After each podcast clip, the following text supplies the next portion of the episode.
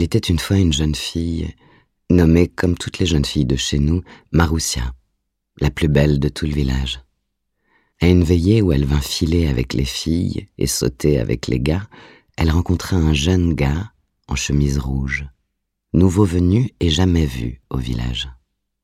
Il la fit danser, elle seule entre toutes, et après la danse, la demanda en mariage.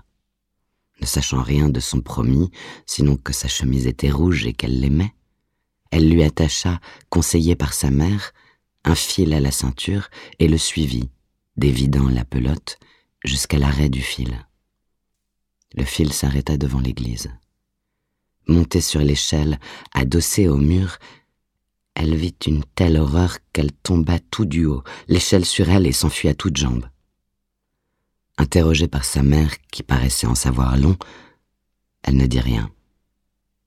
Le soir suivant, après la danse, juste au coup de minuit, le gars lui demanda si elle l'avait suivi et vu.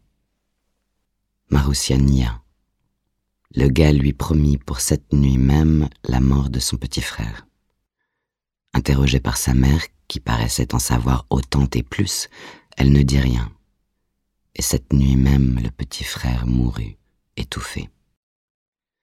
Le soir suivant, au même lieu, à la même heure, même question et même négation. Le gars lui promit pour cette nuit même la mort de sa mère.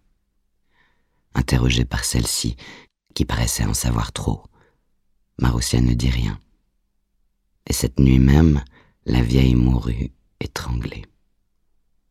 Le soir suivant, juste avant le coup de minuit, supplication du gars de ne plus nier, de tout dire, de lui dire son fait en plein, de le nommer par son nom pour se libérer de lui à tout jamais, qu'autrement il serait trop tard, qu'aujourd'hui c'était son tour.